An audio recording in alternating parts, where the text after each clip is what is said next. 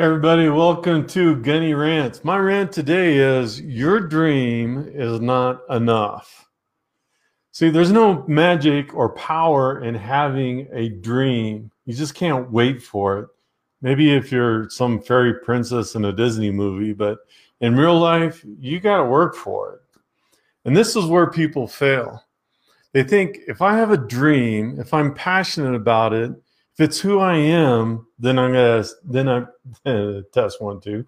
Then I got to succeed. I'm here to tell you the dream, the passion, you being in your strength zone is not enough to carry you there. If I have a sailboat, I got favorable wind, I got a good crew, I'm an able-bodied sailor, it's still not enough. I have to chart a course. Just like your dream needs a strategy. In a study by ThinkTQ, seven out of 100 people, only 7%, have defined written, measurable goals attached to their strategy. You know, it's just like uh, a great examples. The first two expeditions to the South Pole, and I have to read a little bit of this. They're only within about 10 weeks of each other, but there's a stark contrast between the two explorers. One explorer was a Norwegian named uh, Roald Amundsen. Another one is a British explorer named of Robert Falcon Scott. They are well resourced and they're accomplished explorers. The Norwegian Amundsen had a strategy. They would travel 20 miles a day every day, no more, no less. It doesn't matter if the weather was good, it doesn't matter if it was bad, it doesn't matter if it was a hard 20 miles or an easy 20 miles.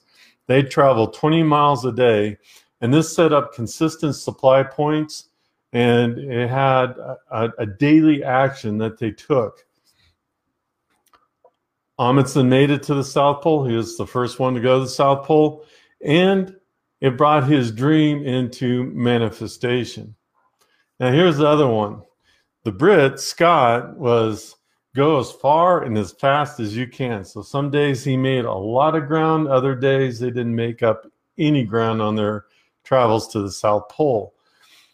That was a bad strategy because now plans is starting to fall apart. Meetings were missed, resupply points were missed. Scott's team had problems from the onset. They even used horses because they figured horses could pull more weight than sled dogs could. Only problem with that is horses would sweat, sled dogs don't. So the horses became chow and the men had to pull the, the weight. Although he did reach the South Pole, he perished only 150 miles on his return trip from the base camp. He is only 11 miles from his resupply point. So if you want to reach your dream, put in the work to build a strategy or watch it perish. Thanks. That's what I got for today. Hey, on uh, another note, if you go to my Facebook page and on the top banner, there's a blue sign up button. Click on that. Give me your email address.